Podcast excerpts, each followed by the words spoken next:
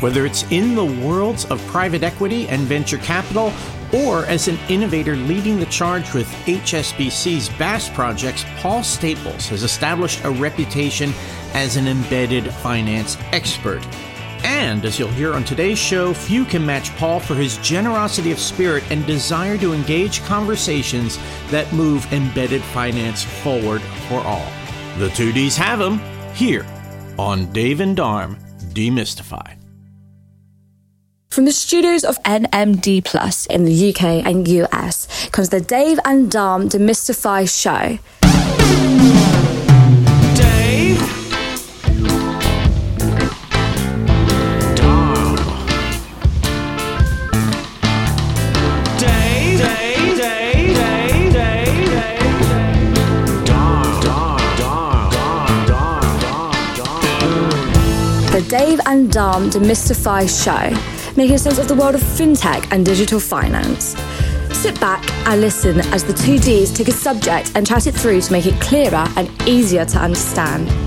And now, here are your hosts, Dave Wallace and Dar Mistry. Demystify. Welcome to today's show. And today we have a special guest, Paul Staples, who's one of the leading experts in embedded banking. So, Paul, why don't you introduce yourself and tell us a bit about what you're up to? Thank you very much, Dave. So, a very kind introduction to say one of the leading experts. But yeah, I've certainly been in this field for quite some time. And even when it was in its original form, or not even when it was called embedded banking or embedded finance. So, yeah, I've been doing this now for four years, as in the definition of embedded finance. But if you go all the way back 10 years or so, when I was in the world of security services and we started to service some of our clients with capability that we had in house and enabling them to support their own processes directly, you could kind of say that was a little bit of embedded banking that was going on then all those years ago. So, yeah, the last four years has been very much dedicated to direct embedded finance. More recently, working with HSBC to build literally from the ground up, from a post it note almost all the way through to what everyone's read in the press with the NetSuite transaction out in the US, building an entire BaaS edge layer to the bank and then creating that capability.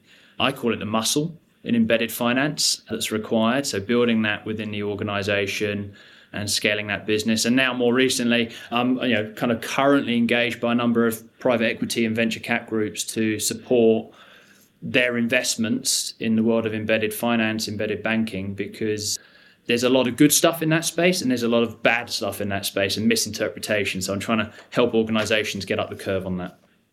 Wow. It's a fantastic experience that you've got. And I have to say, Paul, that I've been really excited to speak to you today because as you've seen, I've been writing about BaaS for quite some time, but you know, it's really good to get a real banker's perspective on this. And would you mind just sharing what's the bank's take on BaaS? Like, where does it see it going and how important is it? Will you be doing it globally? Sorry, loads of questions, but I mean, it's just, I'm excited. Sounds like a kid in a candy shop at the moment. So. so let's start with the first part, which is why are banks looking at BaaS?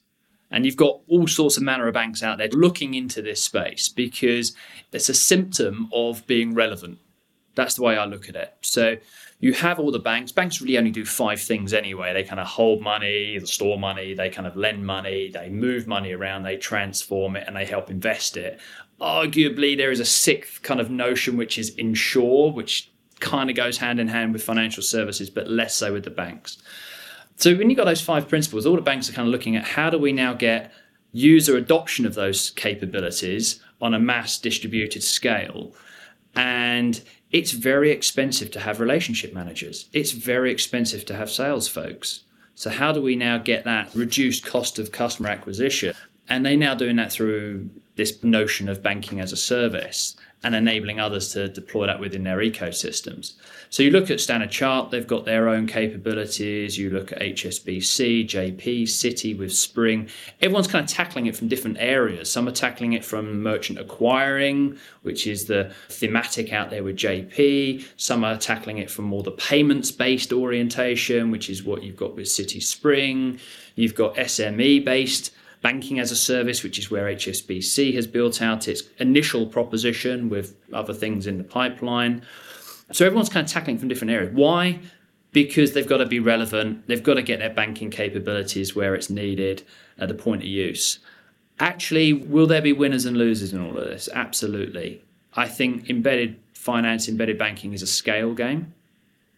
It's also a position of the technology doesn't win in this, right? So, and that sounds a real crazy statement to say, but technology is just an enabler. And all technology does is actually enable you to do it faster or slicker or more efficient and quick, you know, those sort of things. It doesn't actually make a difference with what actually embedded finance is there to try and do. So all the banks are kind of looking at these things, going, "We've got the greatest technology," and they're all jumping into it with massive gusto because they want to be relevant. But they're all finding their way through it and trying to find their little niche within it as well at the moment. I really like your point around it's not about technology. When you were at HSBC, how did you start building out that proposition? As you say, I it was within a business context rather than a personal customer context. But did you start with a bit of technology and say, well, how do we make this work? Or did you start from a different perspective? From a slightly different perspective. So if you kind of neutralize what technology actually is and just says that just enables things, what is it that people actually want with embedded finance? And so, through a series of ah, four, 500 customer conversations, partner conversations, ecosystem type conversations, and those conversations are relevant today, whether they're HSBC or other. But what we're able to identify is that the proposition that people actually want is the ability to be helped with doing embedded finance or helped with doing the process through which it becomes relevant. Right. So we didn't start with the technology. We then kind of retrofitted what we were able to do to the technology and say, okay, we now need to have payment capabilities, we need check clearing capabilities. Ironically, America still largely exists on checks, so we had to do APIs for check processing and issuance, cards. But once you kind of understand what's needed, you can then build those Lego blocks that are out there. But there's no point kind of going out there saying we've got the full toolbox, building the full toolbox when you only need a hammer to start with. So it was actually understanding the captive audience that we had within HSBC to say where are we're going to start, then finding a partner to refine that even further to what do we need for that first partner, and that dictated the initial roadmap of what we were doing, and then created the scalability behind the scenes. Because actually, this is one thing a lot of banks have a lot of worries over is the operational handling. So banks' back-end systems and processing systems are largely set up to support the flow of a salesperson bringing 10 new customers a year that do X amount of transactions. But now if you build a partner that's going to bring you, you know, 50,000 times that number potentially, what does that do to your back end operations? How do you create that scalability in the back end? And that creates a lot of worry beads with operations departments. So we had to not only look at the proposition, the outreach that we were doing, and the technology, but then the operational stack that we had with it. And that's where some of these new players that are coming to market that are new banks, specifically set up on the cloud with proper banking licenses with their own new edge API technology, they don't have any of that baggage, if you will, that kind of hangover of the hundreds of years of banking that are in the back end. So, kind of in summary, there, Dave, we started with the idea and we had to talk to loads of customers on this. What did we as a bank stand for and what did they want from us to support them through an embedded finance journey? So, you kind of have to go through an education phase first. And that education is absolutely. I have conversations today with some major Fortune 500 companies who still don't know anything about embedded finance. But the question I got to ask is does that matter? No. Should they know about it? Potentially. But it's presenting the opportunity and just opening their eyes up to the world of possibility. I joked at a conference just before Christmas. I said embedded finance or embedded banking is a bit like a petri dish. It's a petri dish of creativity sometimes you're going to come out with the most amazing collaboration, co creative solution. And that's the equivalent of penicillin. And other times you're going to go through the whole proposition design, testing, analyzing, doing the market assessment, and you're going to come out with something which is like the flu, which no one wants out of that petri dish. But actually, the result, you put the lid on it, you put it to one side, you don't do it. And that, therein lies the opportunity, but the massive fundamental stumbling block that embedded finance has. Because those core competencies of co creation, proper proposition testing of your partnership with what you're going into are often ignored. And then we get into that position of, well, why is the bank not making money from banking as a service? because they've just basically taken any old Tom, Dick, and Harry to say, yeah, have a payment rail, have a buy now, pay later, so have a card solution, without actually without analysing the proposition they're going into. It's partnership. So you know, embedded finance, we've said it's capability, but actually that capability is only so much as it's got to be partnership, co-creation, or joint ventures all the time. In that sense, that's a very long way of answering your question there, Dave. But hopefully, give some colour. Maybe this is an obvious question or not, but will the bank ever become a customer of your BaaS platform of itself in effect, right? When I was building kind of like tools, we built a low code platform.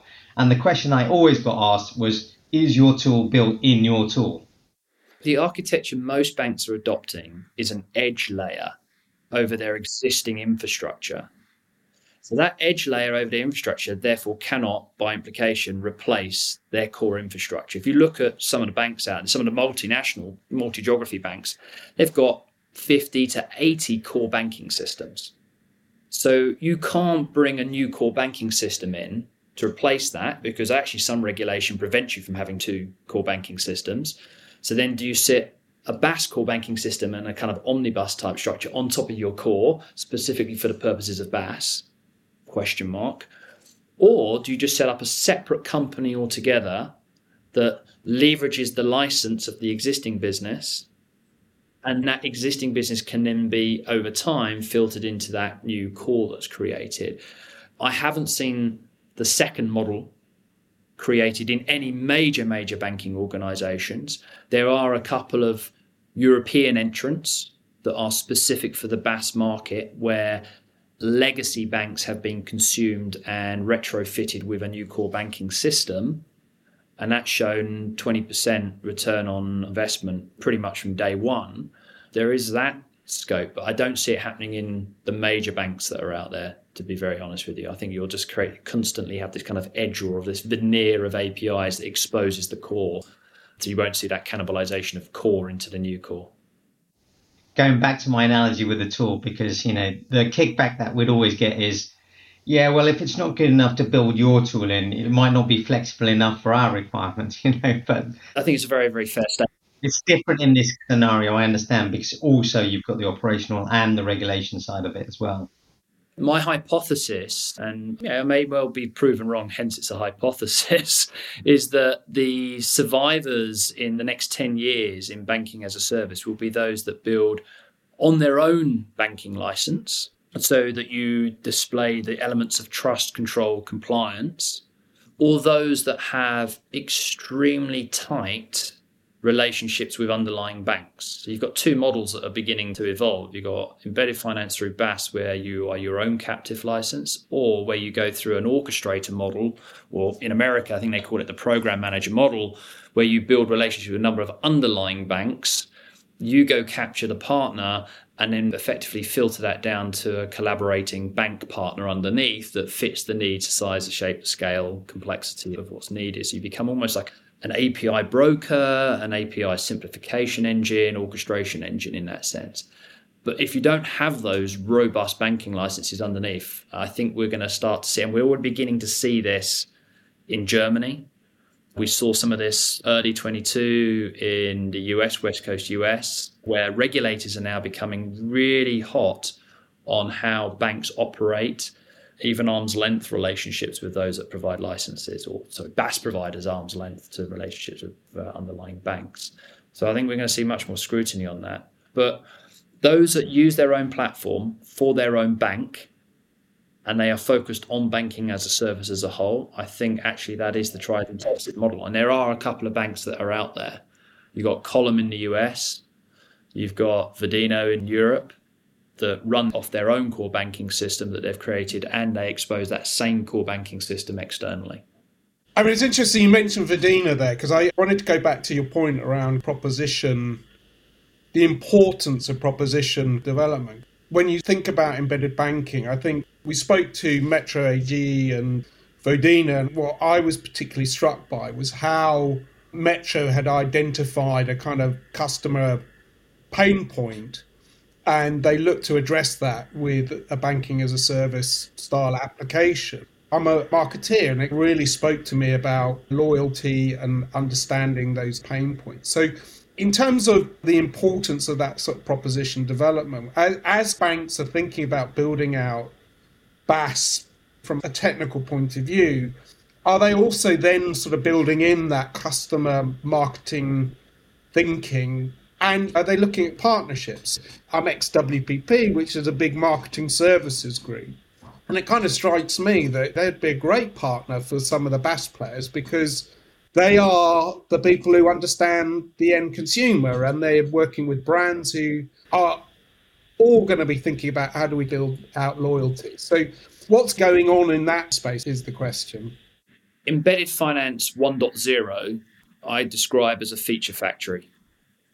You've got a bunch of capability, and people need it to do something because they need to accept payments, they want to enable credit card payments, or they want to provide credit. That's 1.0, simplified forms of widgets. The real benefit that I think we're beginning to see now is the actual underlying of a customer pain point and a process and the deep interrogation of that to understand what's the proposition that can be built. And it can only be built when there is collaboration between a non bank entity and a bank entity. I joked at a conference in the US last year where I said bankers don't wear pinstripes anymore. Bankers now wear hoodies, or in my case, a jumper and a white shirt. But you know, bankers don't wear suits anymore because actually we understand what payment rails are, we understand how FX can be done, we understand how accounts work. That's the easy bit. The hard bit is actually working with a non bank entity to go through the user journey mapping, the design thinking, the creativity, the ideation stages, and with that partner who actually understands their customers. And they may also engage companies like WPP to help them with that process. You know, what's the brand value stand for? Where are people not getting gain from the product? All those sorts of things. We have to, as technology bankers and providers of BaaS, spend more time in that part of the equation than we do actually in the technology part of the equation to make embedded finance effective. And finding those needs and those pain points, those gains, the risks, the fears with the underlying end user, that's not easy. And this is where you see everyone going, oh, yeah, we're going to move into embedded finance. But it's feature factory. It's just you've commoditized it. I joked with one client of mine a couple of weeks back that said, "Oh, we get a lot of RFPs." I said, "That's wonderful, and we have great success at winning those RFPs." But actually, I said, "You're already late to the party when it's an RFP, because the partner has already determined what they need. You're not able to go into co-creation with them. You're not able to test their proposition. You're not able to do client segmentation work or anything like that. You are now at the mercy of saying we've just got to trust that your proposition is going to work. Yeah. And this is where this is where I get quite um, animated. Is that if you're going to do embedded finance properly, you can't just do it by adding a button to a checkout page. It's not just the buy now, pay later button or something like that. It? It's kind of like the build it and they will come strategy. It's totally wrong just because you have the services available, etc., doesn't mean that everyone should start using them. And what you want is sticky propositions that will last the time so that you both make money. Yeah. The problem is the churn that you'll see in very quick propositions that haven't been thought through, tested with customers, that'll be fly by nights and they can waste a lot of time. They don't make any money in the beginning and you can spend a lot of time before they make any money at all if they do, right? So I think you're spot on. It's something that needs a deeper strategy. Like I've seen with a number of banks already, you know, their marketplaces are dead because they published a bunch of APIs, created a sandbox, and thought that was it. There's three parts of this marriage within embedded finance. You've got the non bank and the bank bringing something together but actually, the third part is there is something that is always non financial services related as a process that may sit in the bank or may sit in the non bank that's actually required to make this work in embedded finance. So, take for example, ERP systems. If you've got an ERP that you know helps you pay all your invoices, well, the pain is paying thousands of invoices. Okay, now I can choose my three different rail, and they're sat within the ERP system directly. I don't have to navigate out. So that's friction step one solved, but that's not really the overall gain. The actual gain comes from the non bank thing that is now enabled by doing the bank thing, for example, which is reconciliation. Reconciliation isn't banking, it's just something you have to do associated to banking. Now, by bringing the banking directly into the ERP system, not only do you remove the step of having to leave the e- ecosystem of the ERP to do banking, you can actually now do the tertiary activities of banking, such as reconciliation, instantaneously or whatever timeframes you set up as a process within the ERP. So it's kind of the three parts it's partner, bank, and non banking based process activities that all kind of make this hang together when you do embedded finance and do it in a sense that is somebody else's ecosystem and not yours as the bank. Dharmesh, you touched on another point around traction. If you're going into this in a joint venture perspective, you've got to be super clear who owns the go to market on this new proposition. Now, as a bank, you kind of want to be one step removed from that. You want to be influencing it, helping to shape it, but you don't want to own it because you don't have a right to own it. And the reason why we don't have a right to own it is typically you don't own the customer. You own the customer from a fiduciary regulatory perspective, a deposit taking, payment making, etc. But you don't own it from a relationship. And that's where a lot of organizations get quite hung up. I'm very, very clear with all my clients and my partners and the companies I work with is that when we do embedded finance, you own the relationship, I own the regulatory component to that customer. You can be the first line of voice to that customer. You can outsource that to us, but we'll present ourselves as you. So we have to be super clear in that ownership of the customer. And as a result of that ownership, the banks are somewhat reticent to own go to market, but they'll be there. The partners often want to lean on the brand strength that is the bank. As a result of that, that kind of gives the credibility to the go to market. So there is a partnership in go to market, but the actual ownership drive, investment spend in that go to market comes from the partner. The bank provides a supporting role in that. Yeah, I mean, I think that's a really, really strong point that's not talked about often enough is that although the embedder has the client relationship, right, the actual customer wants to know that when it comes to the money part of that embedded finance, if money's involved in it, because it could be just doing credit scoring, whatever, but if a product is involved, then there's a real solid bank behind it. They're the ones that are ultimately taking responsibility for the product. And I think that's something that's been understated in the past. So I'm really glad that you brought that up. Don't forget the regulation out there. So there's no embedded finance regulation. Right. And why is that? Well, you're providing banking to somebody else to do, but that doesn't dissolve anyone's responsibilities of doing what banks should be doing in the first place in any event. So you're not offloading responsibility as a bank. So I still have to present to the partner ecosystem and the regulator requires for credit products that it's still shown that the credit provider and underwriter is so and so, bank X or company Y. The same is true where your deposits are. And again, this is where the world of e money licenses globally have created a carefully positioned as I say. People need to be more attuned into what e money licenses actually are versus core deposit taking and credit institutions. Yeah, yeah, yeah. We haven't seen any major fallout from e money license, which is great and really positive. But there is, depending on the end user's needs for trust, and capability will determine, and this is why I have a strong hypothesis that it will be those with true banking licenses that will have will have earned their real right to play in this space over time. Yeah, I mean it's interesting that you know when I speak to people that aren't in the banking space, they actually think that Revolut is a bank, but they're still waiting for a license, so they're nowhere near being a bank really. They're an e-money provider, but the end consumer actually doesn't understand these differences. No, They just see it as a store of value. Yeah. They don't know how that store of value is being looked after, what the risk is associated to it. Now, to a, a layperson, that might be irrelevant if you're only using Revolut to hold 100 bucks in at any point in time. You've got your core bank is somewhere else, you know, HSBC, NatWest, or Lloyds in the UK, something like that. That may be the case. And I know a number of people who do operate Revolut accounts on that basis.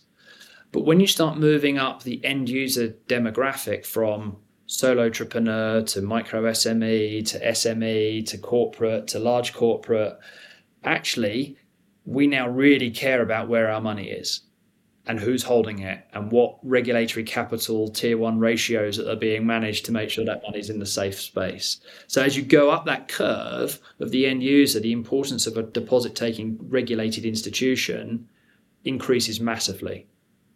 And that is why you're seeing there's quite a large sway of BaaS providers, embedded finance providers, moving up the curve into SME because they're seeing that where they have a true bank license, they can capitalize on that through the trust ratio. So there's a premium for trust, if you will. Let me sneak in a final question. One of the other things that I've looked at, I guess, is that as you transition from just selling banking products to now doing BaaS, which is essentially selling technology, right? Yeah. Capability. And so now you're dealing with organizations that want to embed this stuff into their propositions how does the bank handle the sales aspect of that? Because that's what you're selling. You're selling this as a service, right? This isn't your guys in the branch that, you know, were selling credit cards and loans, right? So what's the approach on selling? We spent a fabulous amount of time on this some serious depth analyzing who we needed to speak to. And it will come as no secret, and it's well publicized that the people that are receptive to embedded finance is not the CFO it's not actually the CEO. In some research I was conducting, 80% of the hit rates of those willing to engage on a topic of this were CPOs, Chief Product Officers, Chief Strategy Officers, Chief Growth Officers, and Chief Customer Officers. So everyone's a chief these days, but, yeah, but they're the ones that are receptive to this because they have a very different motivation. Their motivation is can I increase my LTV? Can I create a new product? Can I go after a new market? Am I losing market share? Their actual job description is motivated to work with new propositions ultimately. The CFO, respectfully, they look at the bottom line and go, do whatever you need to do to make it work. Here's the investment dollars to make it work. Go prove it and make it work then. So the CFO is a key party you have to get into, but they kind of come in the second, third, fourth phase of the actual process of embedded finance because you've got to commit them to the outcomes that are going to happen.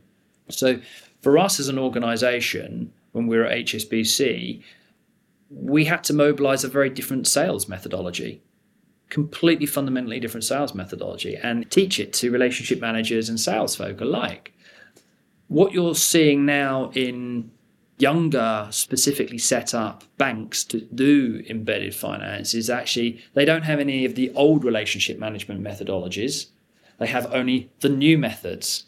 And it really is software as a service type sales methodology that's out there, but you're doing it in a way that's co creation. So, actually, what I love working with and, and building teams around is actually having a bunch of mini entrepreneurs that every year they want to create two new little businesses with their partners that happen to use banking products.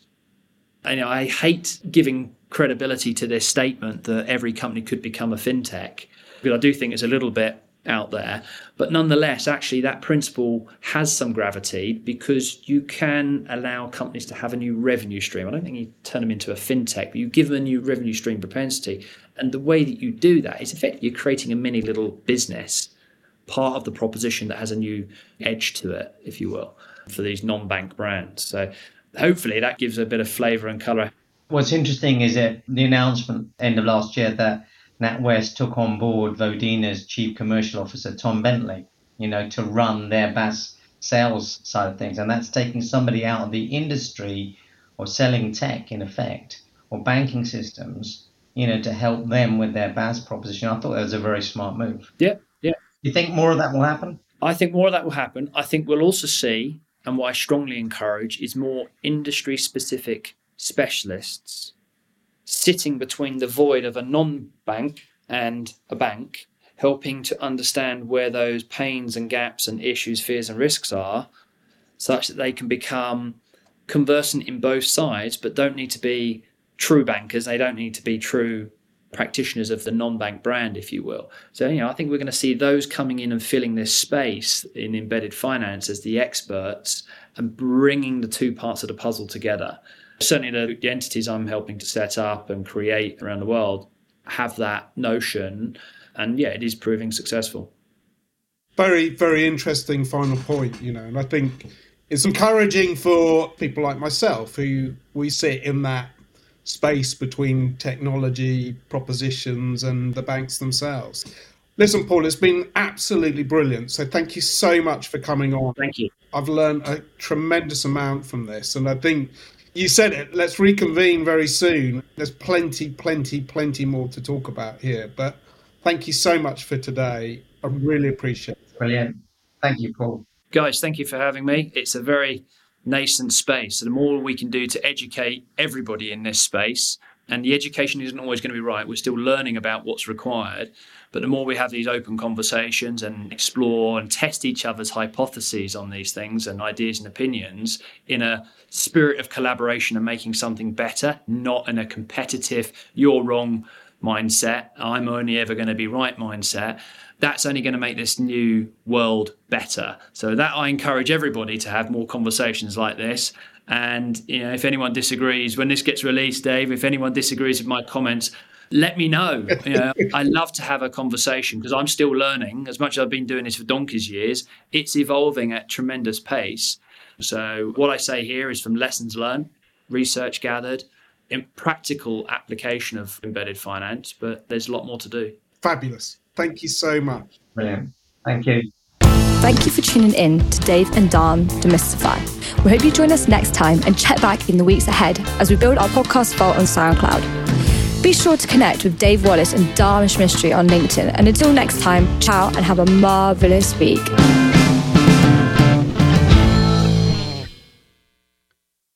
The Dave and Dharm Demystify Show is a production of NMD Plus, London, Chicago, and Austin, Texas.